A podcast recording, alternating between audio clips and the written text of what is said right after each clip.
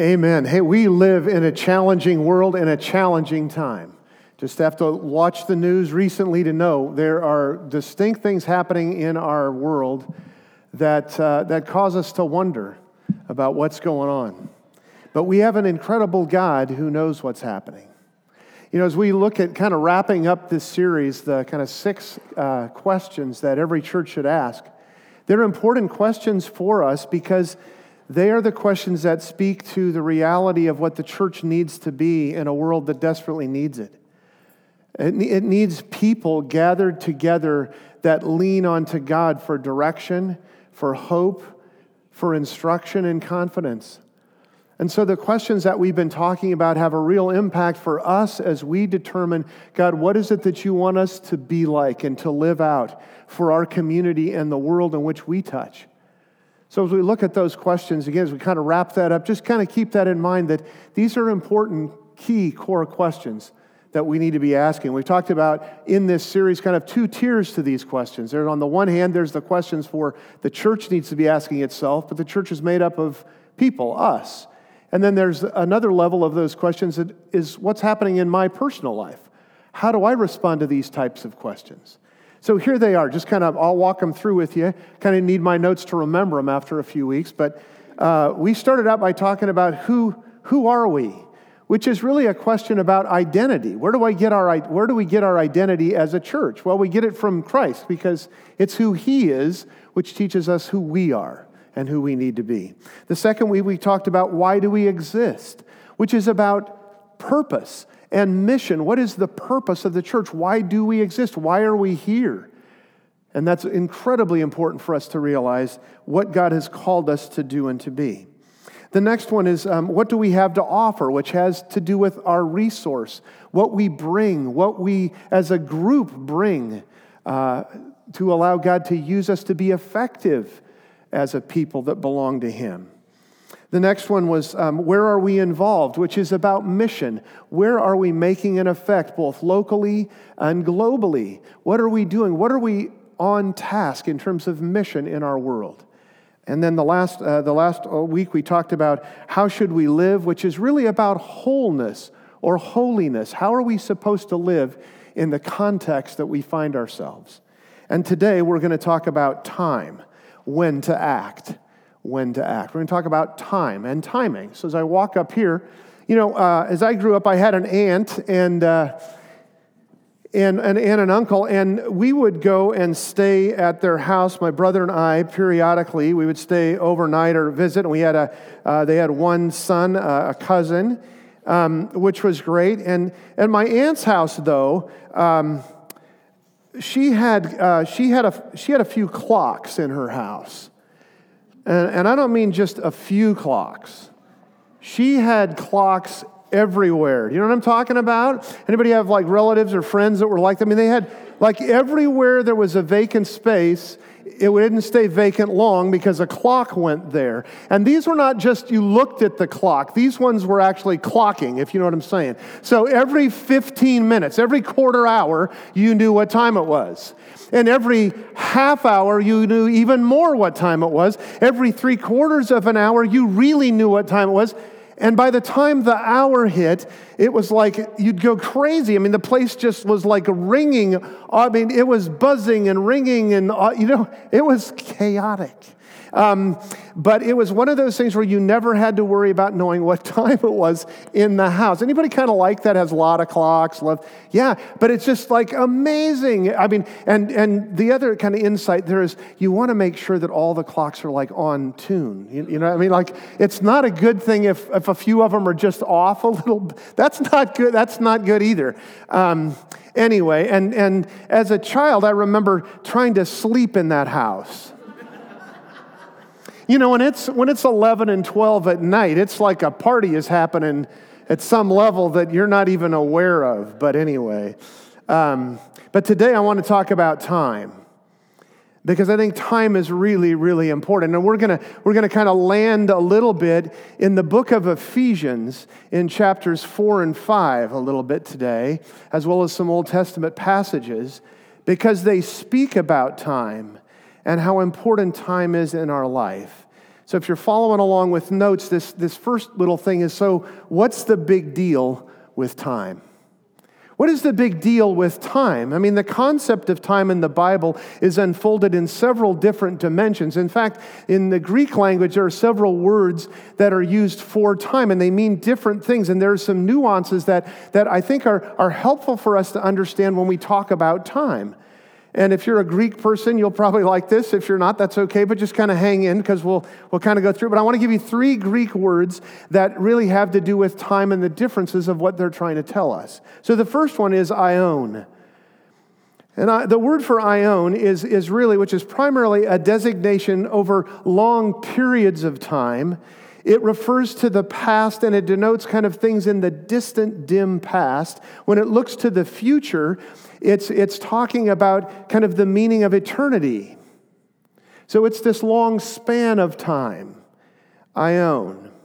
And, and we might think of it this way lasting time, eternal time, lasting time is a God thing. That's a creator thing, lasting time. Lasting time is a creator thing. Passing time belongs to man, men and women. It, it is the creation piece. Passing time. So, lasting time is God's, passing time is, is man's. The second word is chronos, and chronos uh, denotes um, quantitative linear expanse of time. It's the kind of the line of time. For kind of formal scientific concept of time, it means spans of time. It means spans of years or months or weeks or days of time. It is the concept of chronology, chronos time, spans of time. The last one is kairos time. Kairos draws attention to the content and context of time. Negatively, we might think of that as, as crisis in time. Positively, we might think of that as an opportunity. Crisis, opportunity, but points in time. It draws our attention in terms of those who are following Jesus that with Jesus, a new time has dawned. A Jesus time has dawned for those who follow him. Jesus ushers in a new framework of thinking about time and how we spend our time and how we live out our time. So we live in Kairos time, we live in Jesus time if we're a follower of his. It is, it is important for us to be vigilant uh, in our thinking about time and concentrating in terms of how we live in the midst of our time because it's important to God how we live and how we live out time. In Psalm 39, 4 and 5, we read these words Lord, remind me how brief my time on earth will be. Remind me that my days are numbered, how fleeting my life is. You have made my life no longer than the width of my hand my entire lifetime is just a moment to you. At best, each of us is but a breath. Now, that might be a little discouraging or overwhelming. We all know that, like, our time on earth is limited and it's not as long sometimes as we'd like it to be. But it reminds us that in, in God's kind of order of time, our lifetimes are very brief, which ought to remind us that our lives are important and how we use our time is very, very essential. How we spend our time, how we focus our energy on time. I don't want that to be depressing at all, but I, I want us to realize it is really key for us to get how important time is, yours and mine. In the economy of things, people sometimes say, and more recently, in, about leadership, that uh, time is the most essential commodity more than money. Time is valuable. It has this incredible value. You can't get it back, you can't win it or lose it. I love what it says in Ephesians chapter 5 verses 8 through 10 and then a little bit further 15 to 20. For you were once darkness, but now you are light in the Lord. Now notice this word, walk. Walk as children of light for the fruit of the Spirit is in all goodness, righteousness, and truth, finding out what is acceptable to the Lord. See that that when you walk circumspectly, not as fools, but as wise, redeeming the time, because the days are evil. Therefore, do not be unwise, but understand what the will of the Lord is.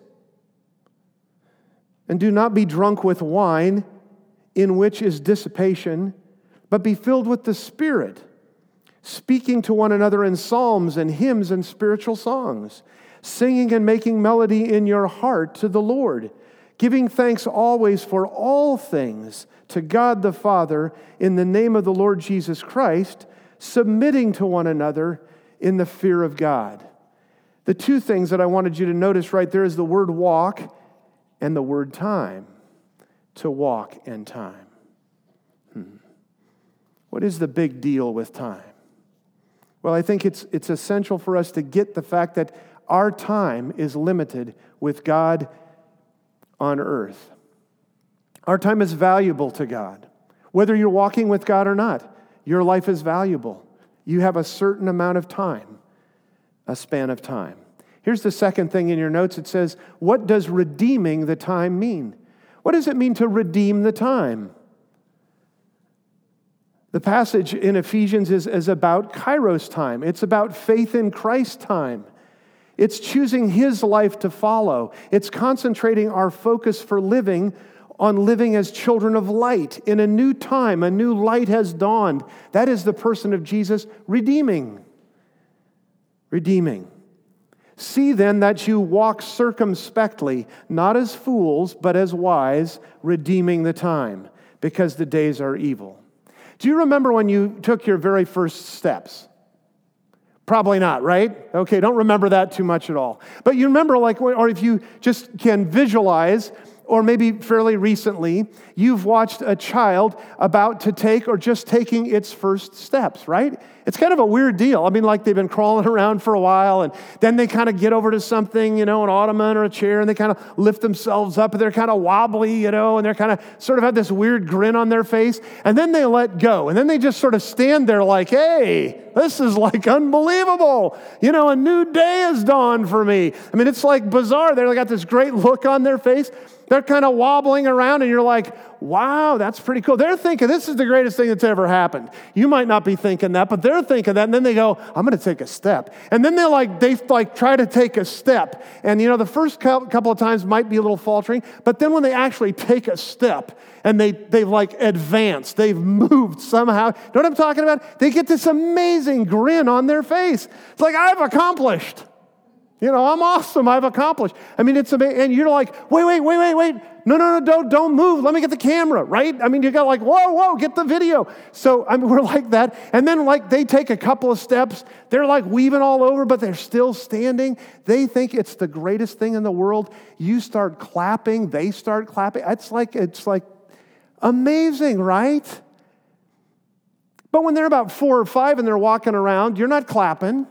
You're like, sit down, pal. You know, I mean, it's like, hey, whoa, whoa, over here, over, no, no, oh, okay, okay. But it's a different deal after a while. But we learn how to walk in steps, don't we? We learn how to walk in steps. And the first steps sometimes are a little bit faltering. In our spiritual life, it's kind of like that. The first steps with God sometimes are a bit faltering, but hopefully we begin to gain some balance with God. We begin to gain some confidence with God. We begin to gain some security with God to be a person who's walking with God. But we, we walk by watching other people. Kids don't usually get up and just start walking, they've watched. They've watched for a while. They've watched some other kids walk. They've watched older brothers or sisters walk. They've watched their parents walk. They're watching how you walk.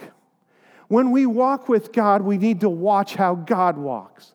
When we walk with Jesus, we want to follow him. Jesus said, Follow me. He meant they meant like, Watch how I walk. Follow me along the path to walk with God. Hmm. Paul also talks in chapter 4 of Ephesians, he talks about things to be careful of. You should no longer walk as the rest of the world walks. They walk a certain way, don't walk that way. Don't go that direction. Don't imitate them. Don't walk like they walk. Don't do that, Paul said. in the futility of their thinking. They, their thinking is different. Don't walk and think like they do. He instructed us to walk worthy of the calling to which you were called. Jesus called you. Jesus called your life to follow him. And you have to make a decision there. Will I follow him or not? And if I'm going to follow him, am I going to stay the path with him?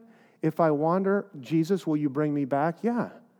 Or maybe you're like, I'm not sure. That's okay. Be watching, be here, be looking, ask questions, think. That's, good. That's what we're about. We're learning, we're all learning to follow and walk with God. Paul warns us about watching that we don't walk the wrong directions. Paul continues that theme of walking that we read in chapter 5. Walk in love, walk as children of light. Finally, walk circumspectly, not as fools, but as wise. The Greek word for walk is a word peripateo, which refers to the way in which we live our lives and occupy our time. It's a great word. Conduct, it's how we conduct our life. You know, when you walk with someone, it's a little bit different when you walk alone. Gene and I, when we're together, we try to walk every day. It's important for us because when we walk together, certain other dynamics happen in that walk.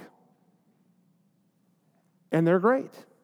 Might be not like, hey, you didn't do this stuff, you didn't do that. When we get back, do that. Not, I'm not talking about that stuff. I'm talking about when we walk together, we talk together. When we're together, there's companionship, right? There's companionship. When two people walk and talk, there's beginning to be intimacy in conversation. The more we walk together, the more trust is built in the other person, in the relationship, right? We begin to, we begin to look forward to being with that person, to be moving with that person to embrace Him. It's no different with God. When we walk with God, the more we walk with Him, we gain a deeper level of intimacy and compassion from Him. We gain courage. When we walk with a group of people or more people, they, they provide strength around us, they provide confidence and hope around us. When there's a group of people moving in the same direction, we kind of have a sense of purpose with that group of people. If you've ever been backpacking and didn't know what in the heck you were doing, I've been there. And I'm like, I am totally dependent on the guide. I'll admit that I'm not the guide. I can lead in other areas. That's not one. We get in the wilderness, I'm right behind you. You know what I'm talking about? I like I need that guide. I want that guide to take me through. I have confidence that they know the path. They know how to read, you know, they know how to read nature. They know exactly what to do. And I'm going to follow them closely. I'm not going to drift off for a while and get a snack. No, I'm like, no, I'm right behind you when we walk. We want to walk closely, we want to walk circumspectly with purpose with God. Hmm. Faithfulness in our walk with God. What is true and genuine and right is walking with God. That is what redeeming the time is about. The word redeem contains this idea of rescuing from loss, to rescue from loss, to redeem to rescue from loss.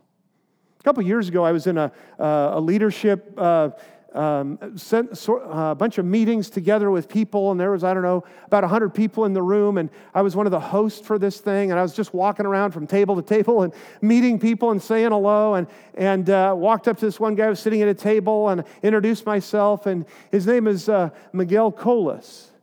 And so I started talking to Miguel and I was like, hey, well, how did you get here and what do you do and all that stuff? And he said, well, hey, I'm a pastor. And I go, wow, that's cool. So, like, how did you, what's your journey? Like, how did you get, how did you get here? How did God, you know, what, what happened? He said, well, he said, I was in prison. And when I was in prison, I had like done bad thing upon bad thing upon bad thing, poor decision upon poor decision, heaping up bad choices and bad decisions, and I wound up in prison. And when I was in prison, they gave us a choice at one point where we could, we could either work in the yard or we could go to chapel. And he thought, I don't know what chapel is, but I'll go there. Because working in the yard, he knew what that was, and he wasn't doing that. So he went to chapel. He had like absolutely no desire to be there, didn't care about what they were going on. It just, it wasn't in the yard. So he went to chapel sat in the back, didn't listen, tried to take a nap, whatever. and uh, didn't connect anything that happened in chapel. But the next week, when it came up again, he thought, work in the yard, chapel. Going to chapel. So he went to chapel again. And he found that after a time, not only was he going to chapel, but he was starting to listen. God was redeeming. God was redeeming. To the point at which he noticed that the same people were coming from the outside to lead the chapel. And he couldn't quite figure that out. But then he began to realize the more he listened, the more his life was just a total disruption. Everything was wrong. He couldn't make good choices. He didn't know where he was. He was lost without purpose and hope. And at a point, he came to say, God, I'm lost. Because God was redeeming. And his life was transformed because he surrendered himself to Jesus. And when he did, he now had purpose. He had a sense of meaning because God swept in. God swept out stuff and he swept in who he was. You don't have to talk along with Miguel for him to be able to tell you the difference of what it means to be lost, to be redeemed. God is in the redeeming business for you and for me. God rescues from loss. Sometimes we try to live in the shadows. Sometimes we, we find ourselves in gray areas. You might be in a gray area in your life right now. You might be trying to live life in a gray area, in a shadow area. We do that. We all do. We do that. We say things like this to ourselves It's not that big a deal. I can handle it. It's just for a time. I'll get over it. I'm okay. I don't really need help. But the light of God doesn't allow gray areas. The light of God doesn't allow for shadows. When the light of God comes in, the light dispels the darkness. It points out where gray areas and darkness is. It redeems fully. It shines beautifully. It produces health and holiness and hope. That's what God does. To live outside of that light is risky because it's rusty. It's rusty because it's corrosive and destructive, and it will deteriorate your life and destroy it. And not many of us would choose for our life to be eroded and destroyed. No, we want health and life and hope. We want the things that the light can bring. And if you're in the shadows today, get out of the shadow. Allow the light of God to show you where those shadows are in your life and say, I need help. And come and talk to us here. Get around some Christian friends that will help you to take steps out of the shadows and back into light so that you can be a whole person. Paul admonishes us to treat time as something precious that must be received and rescued from being lost and fruitless. To paraphrase, because the days are evil, we must take great care to prevent any of our time from going to waste. It would be foolish to knowingly spend time on unprofitable actions or things. Here's the last of the three living wisely regarding your time. These verses again from Ephesians 5 8 and 9. For you were once darkness, but now you are light in the Lord. Walk as children of light, for the fruit of the Spirit is in all goodness, righteousness, and truth. Finding out what is acceptable to the Lord. The message reads this way I like this. Don't live carelessly, unthinkingly Make sure you understand what the master wants. Don't drink too much wine, that cheapens your life. Drink the Spirit of God, huge draughts of Him. Sing hymns instead of drinking songs. Sing songs from your heart to Christ. Sing praises over everything. Any excuse for a song to God the Father in the name of the Master, Jesus Christ. Sing to God. I like that. I put a little triad piece on your program notes today. It says, Busyness does not mean I'm diligent. Busyness does not mean I'm faithful. Busyness does not mean I'm fruitful. We can get caught up thinking it's all about busyness, but it's not. You remember in the Old Testament when, when Moses was leading the children and they crossed the Red Sea? Remember that? And the sea parted and they got out of Egypt and God saved them. And, but then they wandered around for a whole heck of a long time. Remember that? They're just wandering around like, where are we? Moses, what's the deal? And after a time, uh, Moses goes up to the mountain and God says to Moses, You're not taking them over. You're not taking them into the promised land. You're not taking them into the land of promise. Joshua's going to do that. And Moses dies, and Joshua is now in charge. And God comes to Joshua and he says, Joshua, you're going to take the people into the land of promise. And you're right at the, you're really close to getting them there. And they had gotten to the Jordan River. And the Jordan River at this time of year was overflowing its banks, it was in flood zone is overflowing its banks, and he has the nation behind him, and they've got to get across the Jordan to get to the land of promise. And so God says to Joshua, He says, Listen, here's what, I, what you're going to do. You're going to take the priests, and they're going to hold up the ark of the covenant, which is the presence of God, and they're going to walk the ark out to the water, to the water's edge. They're going to carry the ark to the water's edge, and the rest of the people are going to stay a half a mile behind. And when the, when the priest carrying the ark get to the water's edge, you tell them to step into the water. Because when they step into the water, the water will part. It's one thing to carry the ark. That's scary enough. We know that. But it's another thing to be told you're going to carry it and you're going to walk to the water and then you're going to cross.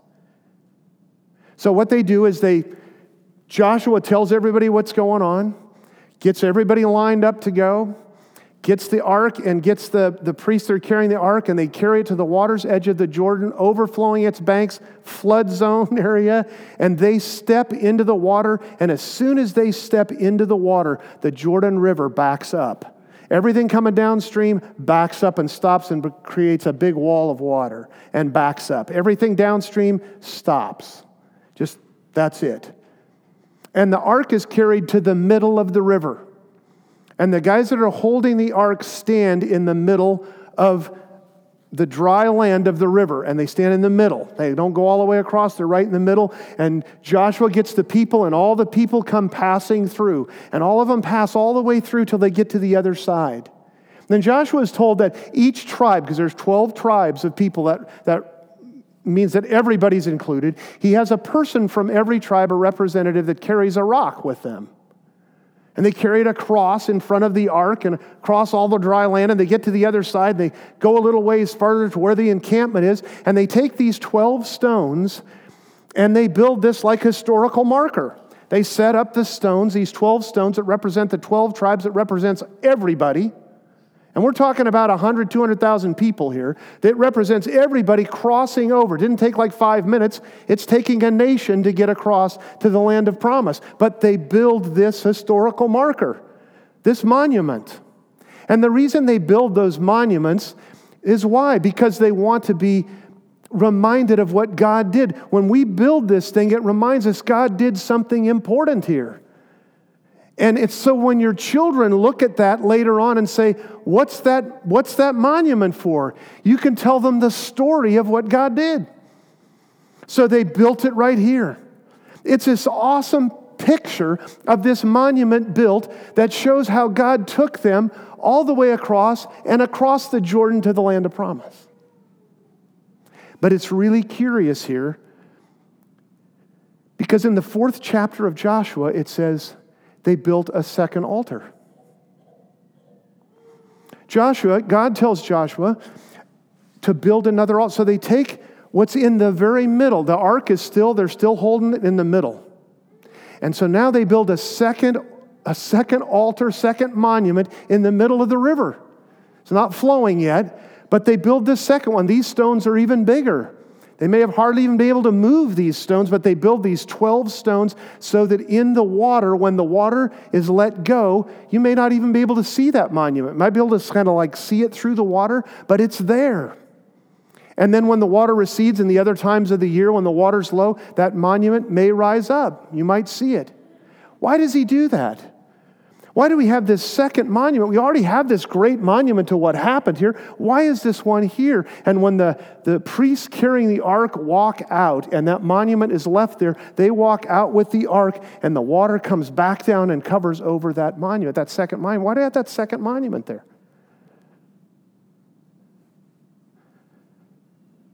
I think it's because it's to remind them that God is the God of everything. That God is, God is active even in the middle. It'll remind you over here of the great deed, but over here, this one, it's in the middle. It's right, it's right in the middle of what's happening. And it's important for us to understand that. You know, when I work with churches that are going through transitions like we are, I think it's amazing how some people respond to being in transition. I can't imagine that when the children of Israel got to the, finally got to the Jordan and the water was right there and it parted and they were ready to go across it, some of them said, Yeah, I'm good. I'm good right here. Don't need to cross, I'm good right here. I can't imagine that they knew that the land of promise was right over there. They just had to cross on over, that some of them said, I'm going back. I can't imagine that. I can't imagine that someone said, I'll wait here, I'll see how it works out for you, and then later on, if it's going good, I'll come join you. I can't imagine they thought that way. I think when they started moving across, all of them were so pumped after 40 years of wandering around, I want to get and see what's going on in the promised land. I think that that altar in the middle of the thing reminds them that there was stuff that God was doing back here and here and here. God keeps moving, He keeps walking His people. There are times in Scripture where the Apostle Paul will tell us to sit. There are times where the Apostle Paul will tell you and I to run. But here he says walk, which means don't be stationary. It means move in a direction and walk with God. I've found that in working with churches like ours, where we're in transition, people choose a couple of different options. One of those options is stay put. I'm just going to stay put.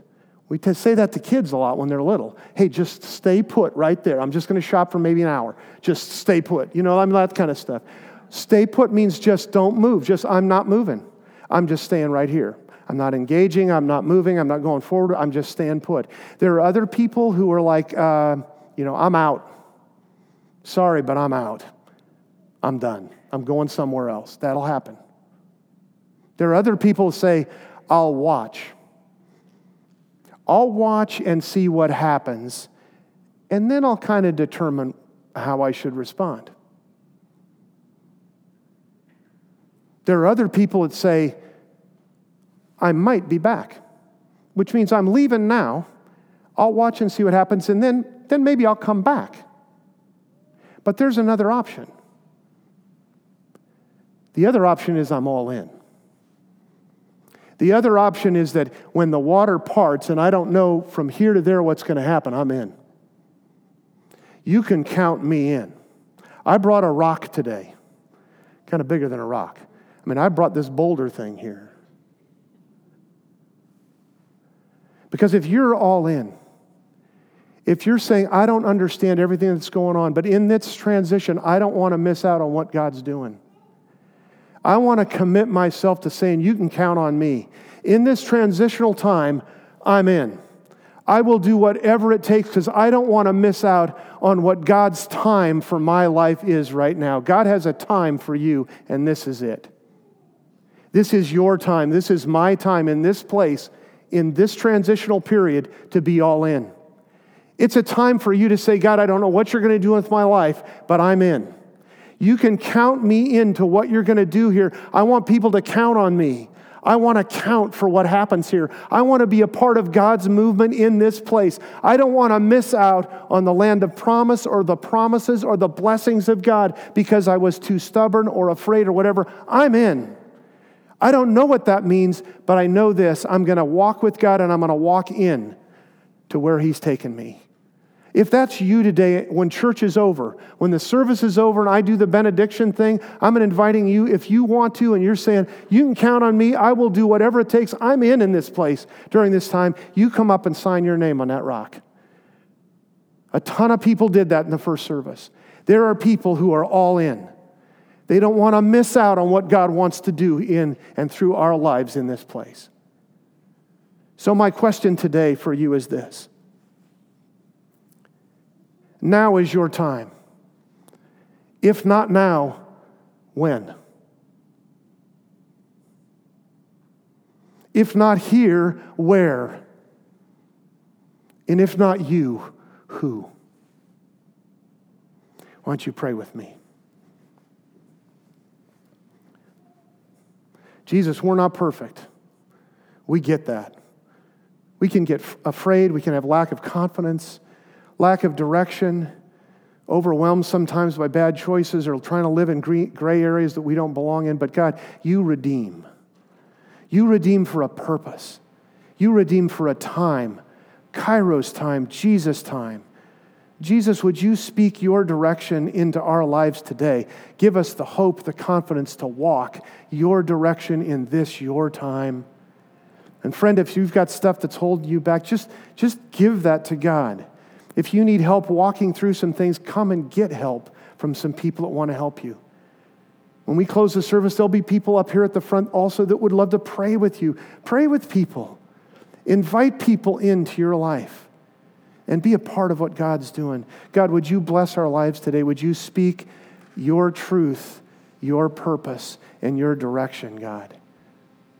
God, would you help us to take stands and steps to be all in? In this place, in this time. We pray that in Jesus' name for his purpose. Amen.